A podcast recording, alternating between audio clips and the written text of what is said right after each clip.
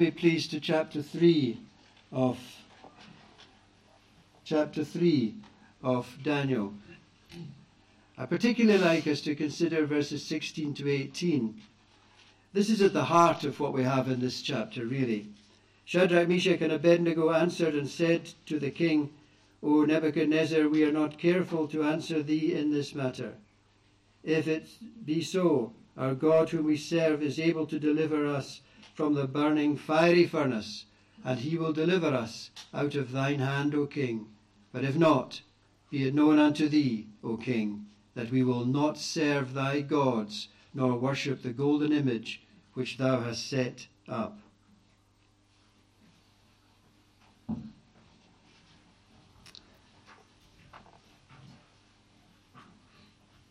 Also, verse 25, he answered and said, Lo, I see four men loose walking in the midst of the fire, and they have no heart, and the form is the fourth the, of the fourth is like the Son of God.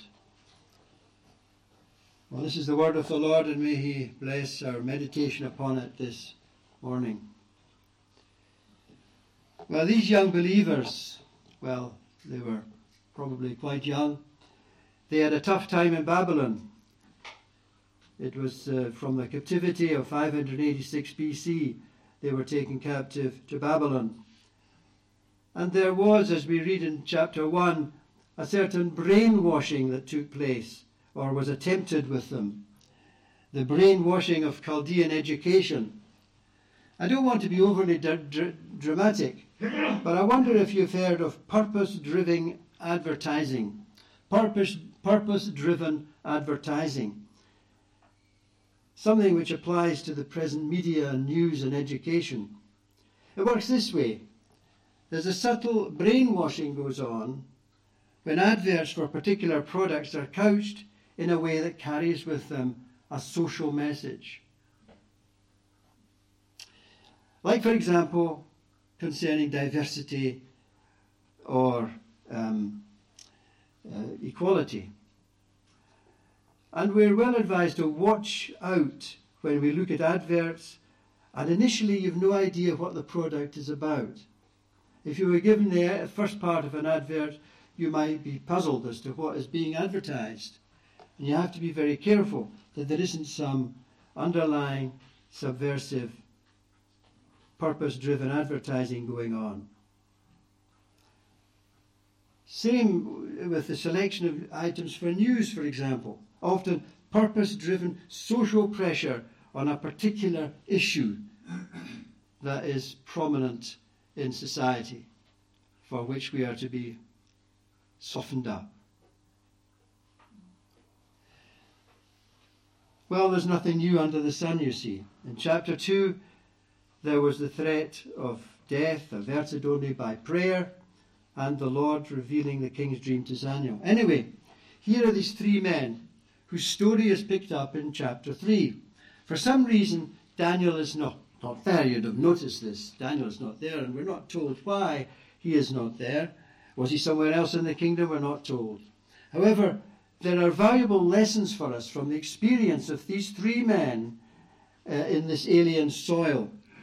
A question for our day and for their day, whether you're young or old, is this How can believers cope when they find themselves in an alien situation which is in conflict with the law of God and the teaching of the gospel of the Lord Jesus Christ. How can you cope with this?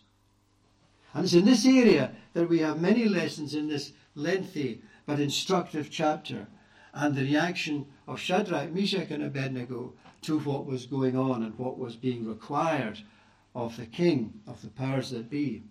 I want to open this up looking at three things and the first is this the conformity required. The conformity required. We have this essentially in the first eight verses. That is to say, the conformity required by the state, as it was represented there through Nebuchadnezzar and those who were supporting him. So the conformity required. Notice the powerful and coercive influence of the machinery of government in Babylon. In some, in some ways, the issue seems trivial. a huge image of gold, 90 feet high and 9 foot wide. That's not far, actually, from the dimensions of what is known as the Cleopatra's Needle on the embankment of the Thames in London. I don't know if you've been there or seen it or visited it, but it's 70 feet high. It's not so wide as 9 feet, I dare say, or at least maybe not certainly in the bottom it would be, at the foot it would be. But it's a similar sort of dimensions. At any rate, in this case, the, uh, all the nation's VIPs are sent for to take part in a service of dedication. We have it was described in verses 2 and 3. And then verses 4 to 7 outline the command of the king in that connection. It's deadly serious. Bow down to the image. No exceptions. No exceptions. Otherwise, what are the consequences? Death uh, will be the consequence. It's deadly serious. So the question might be asked why was the king so severe? Why was the government so severe? It's a bit like having jail for speaking out for traditional Bible based marriage or indulging in what somebody describes and interprets as hate crimes, which is a very subjective and mutable term. Opposition to homosexual practices, for instance, land people in trouble, and hate crimes. Why so severe? Well, it comes down then and now to sheer authority. If the state decrees, you disobey to your peril, however much the decrees may conflict with the law of God and His Word. We are, we, we are encouraged to be, to be compliant with government, but when it is conflicting with the law of God or His Word, that is a different situation. And we're coming into a society very like this Babylonian society nowadays, where it is perilous uh, to conflict with the state decrees in matter, matters which are contrary to the law of God. In Babylon, it's clear that the majority of the Jewish exiles were prepared to go along with this decree. After all, historically, they've been used to going along with the trends of neighbouring governments or neighbouring nations. How often they trampled on their own laws, even after the exodus from Egypt. And it opened them up to the rejection by the Lord, it opened them up to the judgment and chastening of the Lord. But still, they complied with the other nations. Especially was this true of the northern kingdom of Israel, which had gone into captivity by the Assyrians in 722 BC. And these were the lost tribes. They never were restored. How easy it is to excuse our disobediences to the divine word when the issues are perceived to be small. This is a common ploy of the evil one, of course.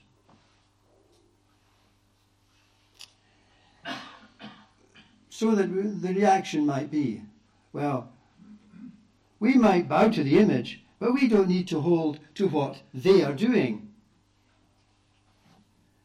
We don't need to stand on that issue. We might say, we don't have the state requiring worship of an image. that is true. But make no mistake, there is pressure upon all professing Christians and churches to deviate from the Word of God in one respect or another. We've mentioned marriage, sexual orientation, in which mainline churches in our nation have conceded to ungodly social pressure, pressures and perverse legislation that amounts to social engineering, which is common today with the state authorities. There's huge, there's huge pressure to there's huge pressure to conform to the new standards of a society which has turned its back on God, which has turned its back on the Lord Jesus Christ and Christian religion. We often read in the Christian press. We often read in the Christian press of persecution of Christians in Islamic countries and atheistic countries. And our hearts go out to believers in such situations. We're glad that we don't live in such parts of the world, like China or Saudi Arabia, for instance. We're glad of that. But here we are in a positively secular environment in our country, in which the Ten Commandments and the Christian faith are not the basis for our moral standards, our moral values. What is required of us? What is required of us? What is required of you and me? Well, not going along with modern moral mantras and being prepared for the cost. They are an example to us, these young men. Samuel Rutherford put it this way he said, You will not get leave to steal quietly into heaven in Christ's company without a conflict and a cross. this includes whatever, whenever uh, and however the opportunity or occasion arises, speaking out for Christ, speaking out for truth and righteousness. It may be about the sanctity of sex and marriage or abortion, the sanctity of the Sabbath, the truth and infallibility of the Word of God as the standard for life, the Ten Commandments, and so on. And Christ as the only Saviour, the exclusive Saviour, standing out for Him above all. It may be bearing the cross of sneering and ridicule and ostracism, of being thought narrow minded or perish the thought old fashioned. Yes, we have an empathy with these three young believers in this chapter, and for sure we can learn from their reaction in the social situation in which they, we are called to follow Christ as the salt of the earth and the lights of the world for Him. That's what you are to be in your day and generation, in your life, among your family, and communities, salt in the earth and light of the world. So this is the first thing we find here the conformity required. The conformity in something that is not godly or righteous. But notice the second place the com- compromise resisted. The compromise resisted. We have this in verses 9 to 18, particularly these three verses 16 to 18.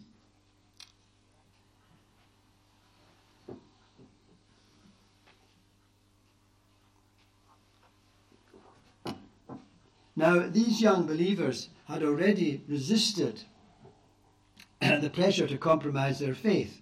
We see this in chapter 1. What happened as described in, in chapter 1 was a test. and the truth is, if they hadn't taken a stand, they wouldn't have stood here. If they hadn't taken a stand then, they wouldn't have stood here. Imagine the scene. Here's a great crowd. A great crowd. The music starts up and everyone falls to the ground. Oh, except these three young believers. They stand out like a sore thumb. They stand out like a sore thumb.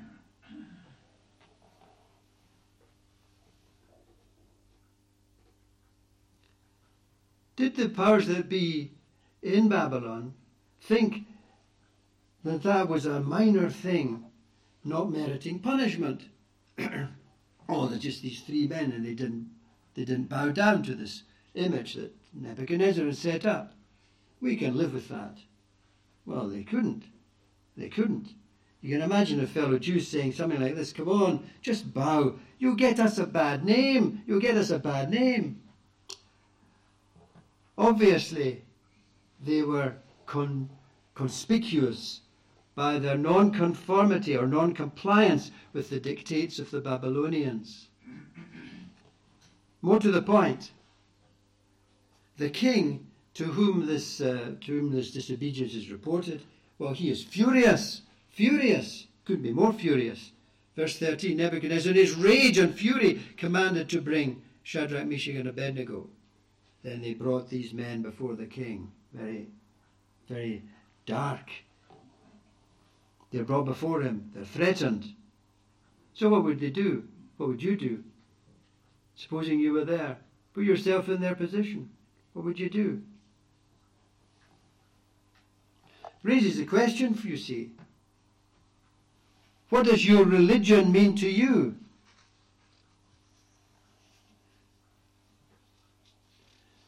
Well, we admire these men, of course. But would you and I emulate them? This is searching. And it says, well, we're searched about it because of the climate in w- which is growing and the darkness that is growing around us and the antagonism there is to the moral law of God. What do they do? What does the Lord require of us in our religion these days? Well, we have what they did in verses 16 to 18.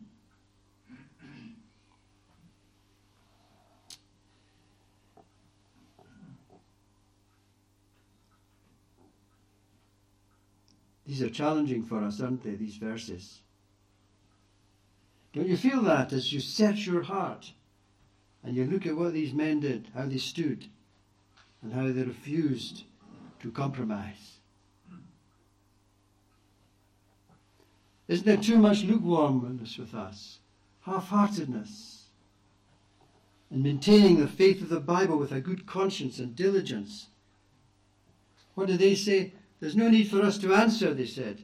There's no need to, for us to answer. That is what it means. We are not careful to answer thee in this matter. There's no need for us to answer, they said.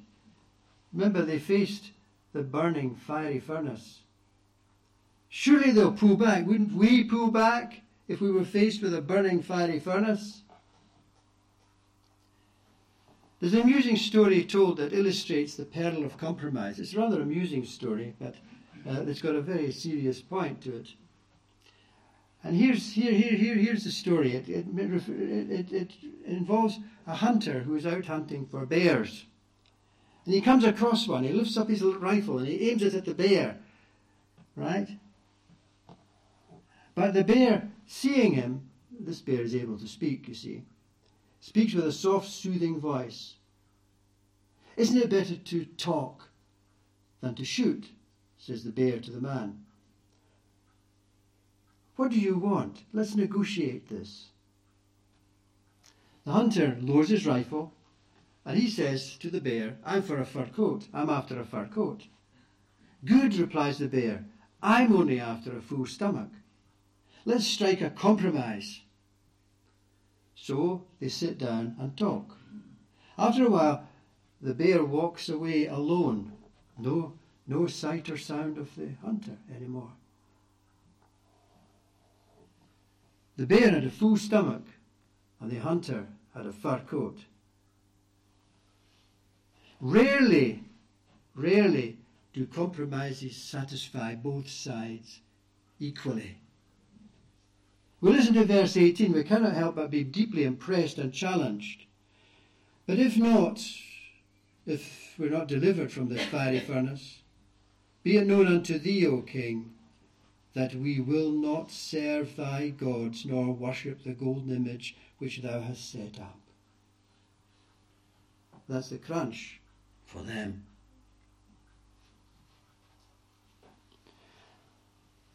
The Lord might or might not deliver them from the fiery furnace, but if not, we will not serve your gods nor worship the golden image. No yielding to biblical, gospel, godly standards or Christ standards. In the New Testament, in the Acts of the Apostles, the apostles were faced with uh, faced with um, threats. More than once they were threatened with punishment if they didn't keep quiet about Jesus and the resurrection and his claims. Our reforming and covenanting forefathers were, were pressed, were pressed similarly from the state, faced the wrath of the state if they did not conform to the prevailing unbiblical values of the elite. The response Acts 5:21, 29. We ought to be a God rather than man. We ought to obey God rather than men.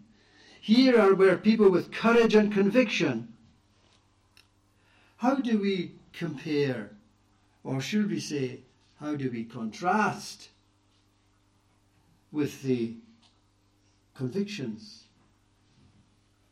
of Shadrach, Meshach, and Abednego in this desperate situation? Ah, but Christ is able. Says Paul to the Philippians, I can do all things through the one, through Christ, who strengtheneth me. An enduring lesson from these three young believers is that they weren't afraid to stand up and be counted for the Lord.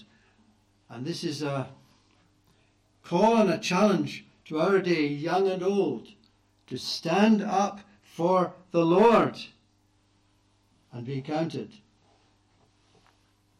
That is practical faith, driven by convictions. Are we conscious of religious convictions these days? Or has there been a sliding from them? Because it's easy to slide into prevailing attitudes and mores and not make a nuisance of ourselves when faced with challenges to biblical faith. In one sermon, Charles Spurgeon said this He said, Let the heavens fall, but let the good man and woman be obedient to his and her master and loyal to the truth. O man of God, be just and fear not. The consequences are with God and not with thee. That's exactly the position of these men. The consequences are with God and not with thee. And with that, we are content. Here's, you see, here's a question. Here's a question, a vital question for any church. What keeps a church testimony alive? What will keep the testimony of our church, this church, your congregation, alive? We may say, God's work, yes, or Christ working through the Spirit, and that is true, or the vitality of importunate prayer, and that is true also. These are right. But in terms of the experience of the church in this world, surely this is to be sought.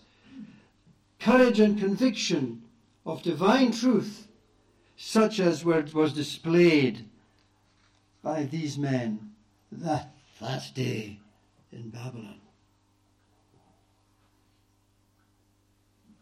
So there is then the compromise resisted. But then, thirdly and lastly, notice the consequences resulting. We have it in verse 19 and following. The consequences resulting, that is to say, for both parties.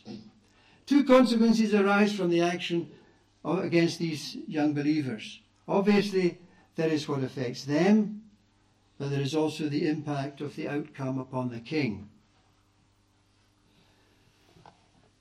We have that in verses 26 and 30 so far as the king is concerned. For the young men, things were about as bad as they could get. You can understand this. Fiery furnace, seven times hotter than normal, we read in verse 19. The king expected instant, instant cremation of these men. Pretty well. Instead, we read in verse 25 of a fourth figure who appears. And what might have been the death knell for these men and for biblical faith becomes a testimony to the power of God. It was an irony, I suppose, in the eyes of the world.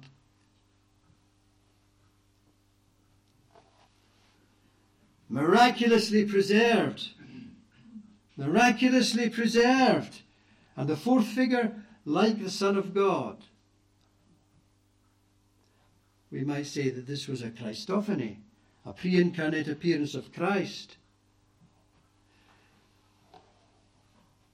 My dear friends, although things may get very low, and surely they were low then, and surely they are low today, for we are surrounded by spiritual and moral darkness in our day. There's no doubt about that. But Although that is so, think of what's happened in countries which were antagonistic, which were antagonistic to Christian faith. for example, China and Iran. Little known Albania, where no church buildings were allowed. No books or li- in libraries advocating God and faith were allowed. Christianity was obliterated in Albania? No. In China, is Christianity obliterated? No.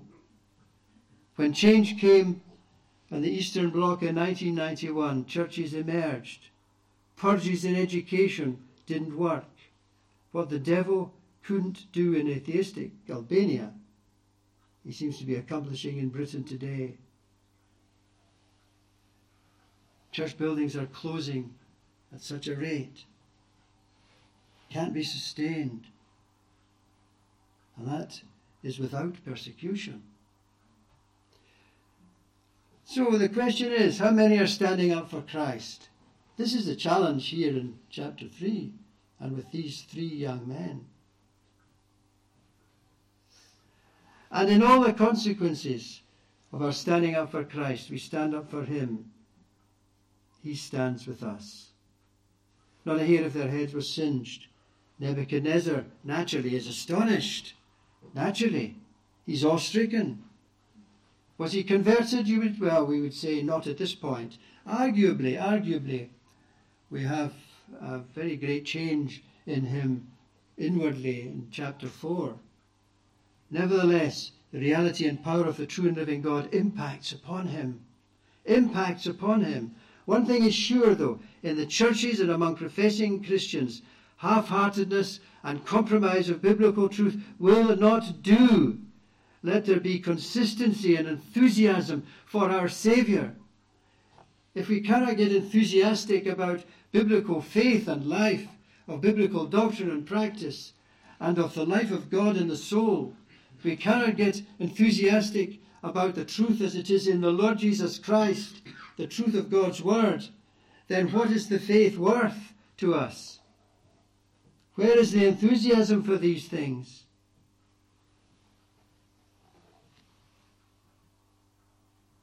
Let there be consistency and enthusiasm for the Saviour and His Word. There in Babylon, continuance of a true witness to living God hinges on that word that we have in verse 18 Be it known unto thee, O King, that we will not serve thy gods, nor worship the golden image which thou hast set up. In other words, there is to be no submission to the gods of this age.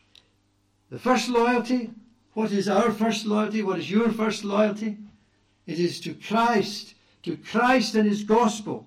Someone has said that the place of unparalleled heat is the place of unparalleled fellowship with the Lord Jesus Christ. This is something reflected literally in the fiery furnace narrative that we have here. He will be with us as we pass through the fiery trial, as Peter teaches in his first letter. Fear not, just be faithful to Christ. Just be faithful to Christ. Keep the Lord's word consistency, consistently in your family, in your community, in your own heart of life, whatever the cost may be. Considering the, consider the closing lessons of these young men. First of all, this is clear. They had confidence in the power of God. That shines brightly over this narrative. They had confidence in the power of God. If so be our God whom we serve is able to deliver us from the burning fiery furnace. But if not, be it known unto thee that we will not serve thy gods. Our God is able, they said. Verse 17. This was their conviction.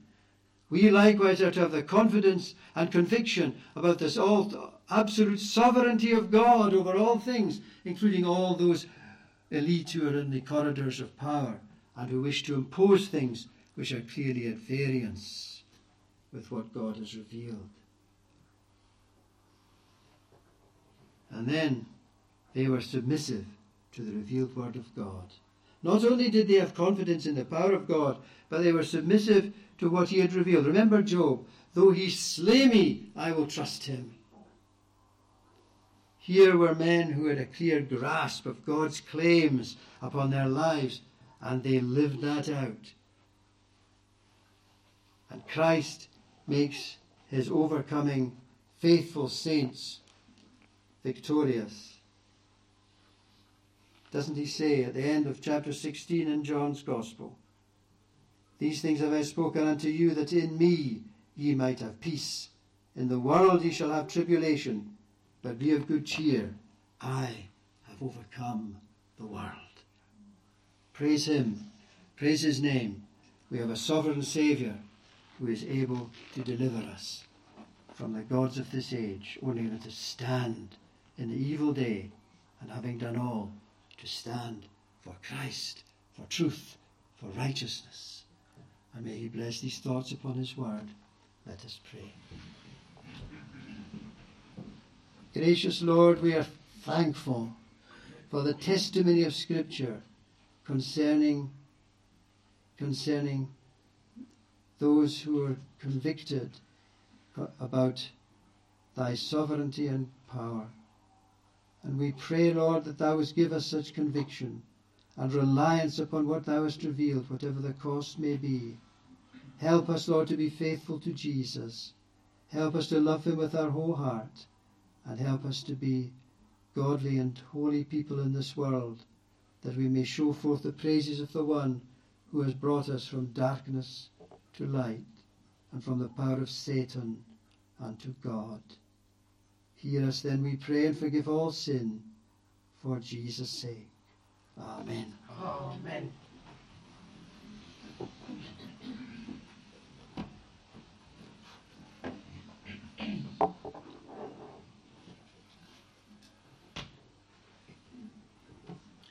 And let us sing in conclusion in Psalm number 26 and verses 1 to 7.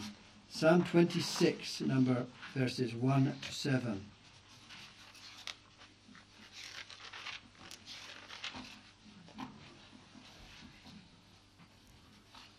Judge me, O Lord, for I have walked in mine integrity.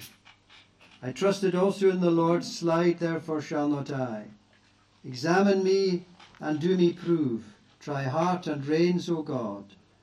For thy love is before mine eyes, thy truth's path I have trod.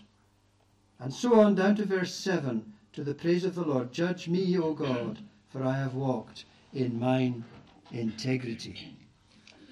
Judge me, O Lord, for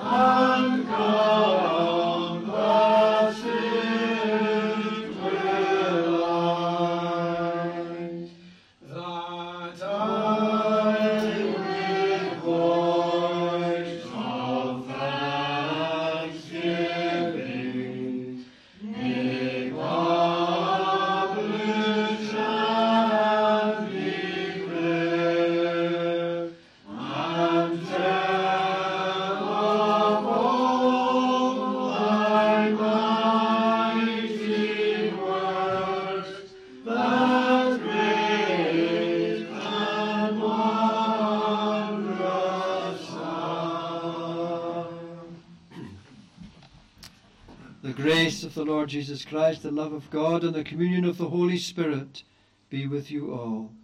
Amen. Amen.